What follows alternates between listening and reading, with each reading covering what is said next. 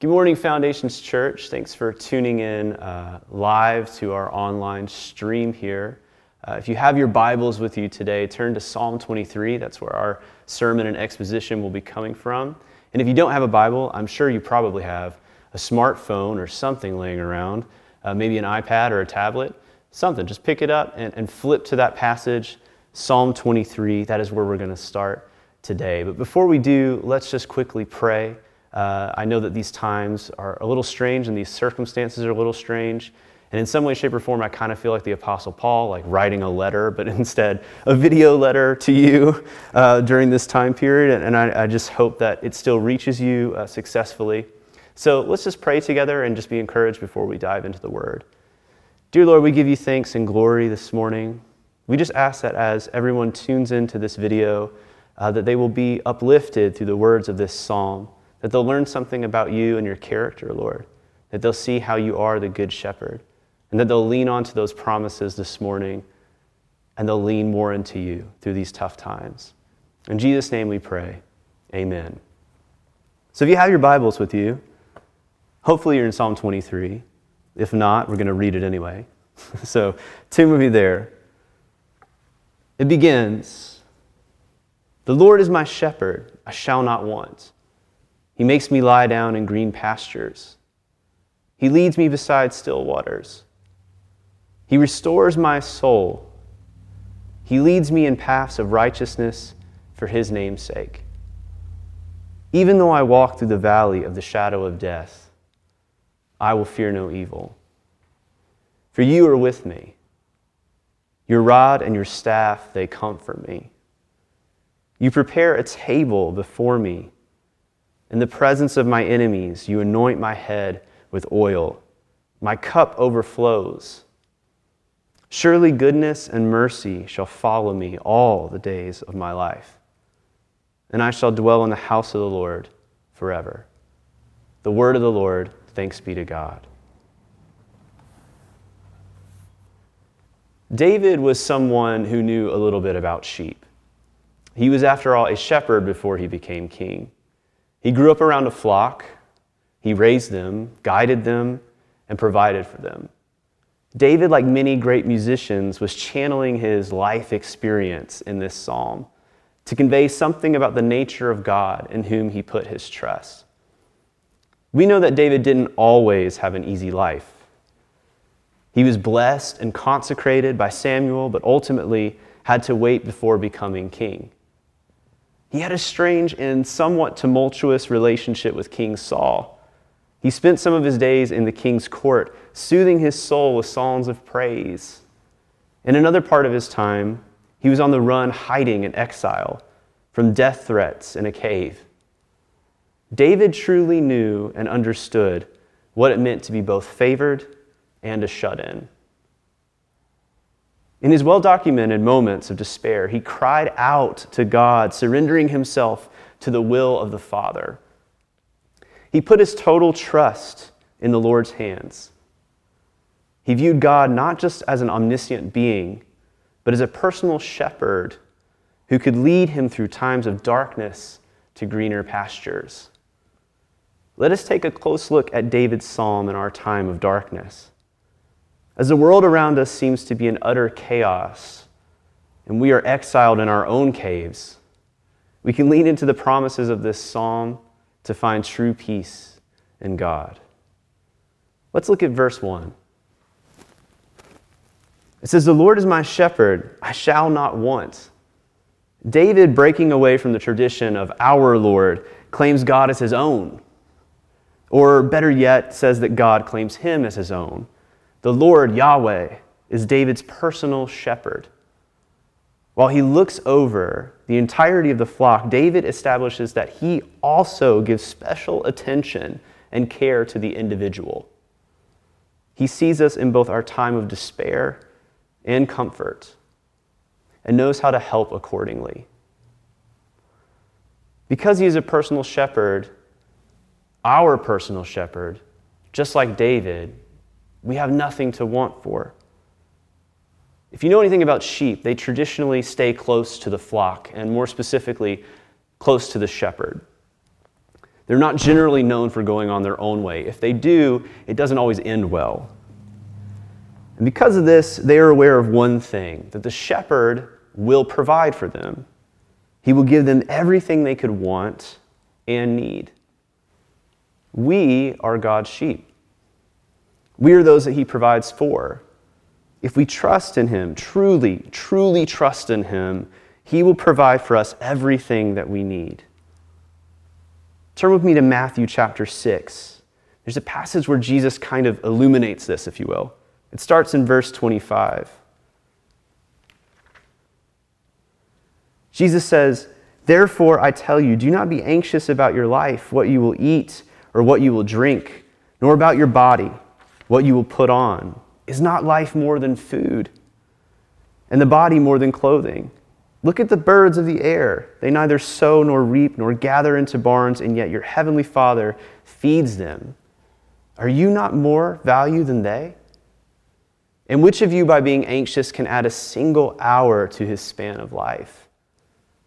And why are you anxious about clothing? Consider the lilies of the field, how they grow. They neither toil nor spin. Yet I tell you, even Solomon in all his glory was not arrayed like one of these. But if God so clothes the grass of the field, which today is alive and tomorrow is thrown into the oven, will he not much more clothe you? O you of little faith. Therefore, do not be anxious, saying, What shall we eat? Or what shall we drink? Or what shall we wear? For the Gentiles seek after all these things, and your heavenly Father knows that you need them all. But seek first the kingdom of God and his righteousness, and all these things will be added to you. Therefore, do not be anxious about tomorrow, for tomorrow will be anxious for itself. Sufficient for the day is its own trouble. What we see here is that if we seek God's kingdom and his righteousness, all of the necessary things will be provided for us by God. He will lead us through times of terror into greener pastures. If we flip back to Psalm 23, the next couple verses will sort of illuminate exactly what God does for us. In verse 2, it says, He makes me lie down in green pastures. He leads me beside still waters. He restores my soul. He leads me in the paths of righteousness for his name's sake. And so we know four things about God. First and foremost, he makes us lie down, he gives us much needed rest. The second is that he leads us to still waters, places free of turmoil, places that have everything that we need, an ecosystem just for ourselves. The third is that He restores our souls. He comforts us in times of grief, He corrects us in times of sin, and He replenishes our spirit with His grace and His love. And the fourth thing is that He leads us in paths of righteousness. He gives us the means to follow His will, to follow His ways. He does so by becoming the Good Shepherd for us, by laying down His life for us he leaves behind the safety of the flock to find the one. He leaves behind the 99 for you. And why does he do it? It says it in verse 3 He does it for his name's sake. He created us, he wants to be with us. He wants to commune with us. He wants to show us love. He wants to shepherd us in the way that we should go. And so he does it for his own good and for his own glory. If we continue in verse 4, it says, Even though I walk through the valley of the shadow of death, I will fear no evil, for you are with me. We have nothing to fear. The shepherd would, wouldn't normally leave their flock, but Jesus would leave their flock for the one. Remember that. And he leads us through sometimes through dangerous places, through turmoil.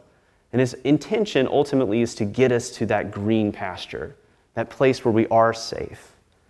So sometimes things may seem dark, death may seem to be all around, but just remember that He's leading us to His place, to His home, to His kingdom, to His glory. His intention ultimately is to get us from point A to point B, and every now and then He has to lead us through darkness, but we are not to fear any evil because He is with us. And He's carrying something with Him, just like every good shepherd should. He has a rod and our staff And those things are for our comfort, it says. But what is a rod or staff? It is an instrument that is intended to correct a wayward stray and bring them back. It's an instrument that stands tall to lead the flock in a procession. It's an instrument that also keeps out enemies.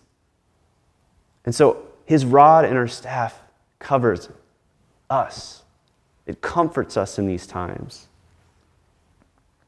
And he does this ultimately to bring us together to him. And we see this here in verse 6. It says, or sorry, verse 5, it says, You prepare a table before me in the presence of my enemies. You anoint my head with oil, my cup overflows. Surely goodness and mercy shall follow me all the days of my life, and I shall dwell in the house of the Lord forever. Even in the midst of turmoil, he prepares a table for us and says, Come home. I want to dine with you. He's anointed us and called us sons and daughters, fellow heirs with Jesus. He's ready to dine and commune with us in his house, not temporarily, but forevermore. And he did all this by laying down his life so that we could be made right in his kingdom. In John chapter 10, he gives us a little bit more of this idea of being the good shepherd. Jesus takes it on himself. He says in verse 14, I am the good shepherd. I know my own, and my own know me just as the Father knows me and I know the Father, and I lay down my life for the sheep. And I have other sheep that are not of this fold. I must bring them also, and they will listen to my voice. So there will be one flock, one shepherd. For this reason, the Father loves me, because I lay down my life, that I may take it up again. No one takes it from me, but I lay it down of my own accord. I have authority to lay it down, and I have authority to take it up again. This charge I have received from my Father. Jesus was given a command to take the role of the Good Shepherd, to bring home the flock, to bring home you, to bring home me, to guide us through turmoil and get us into his courts. And so we know that Jesus is our Good Shepherd. He knows you, He sought you. He laid down his life to bring you back into his fold. Even though we may be going through a dark time, we must remember that he has descended to the darkest depths of death to overcome it for us. No matter what toils, pestilence, famine, or persecution we face, he has already conquered it. Because of this, we should be anxious for nothing. We should count it all joy that the Lord of God is our shepherd he is our guide, our helper, our corrector. Jesus told us in a parable separate from this one in Luke chapter 10 just how much he rejoices when he finds a sheep that is lost. In Luke 10, verse 4, it says, What man of you, having a hundred sheep, if he has lost one of them, does not leave the 99 in the open country and go after the one that is lost until he finds it? And when he has found it, he lays it on his shoulders, rejoicing. And when he comes home, he calls together his friends and his neighbors, saying to them, Rejoice with me, for I have found my sheep that was lost. Just so I tell you, there will be more joy in heaven over one sinner who repents than over 99 righteous persons who need no repentance. No matter where you are today, I ask you to surrender yourself to Christ, to channel David in this moment. Picture yourself as David exiled in a cave, expecting death and putting all of your trust on God. I ask you to allow him to carry you on his shoulders home. He has promised us, and he will truly bring us through the darkest of times. And for that, we must repent and rejoice in the hope of the glory of God. For you were at one time in darkness, but now through Christ you are light in the Lord. Let us rejoice in that this morning. Let us pray. We beg you, Lord, to help and defend us. Deliver the oppressed, pity the insignificant, raise the fallen, show yourself to the needy Heal the sick. Bring back those of your people who have gone astray. Feed the hungry. Lift up the weak. Take off the prisoner's chains.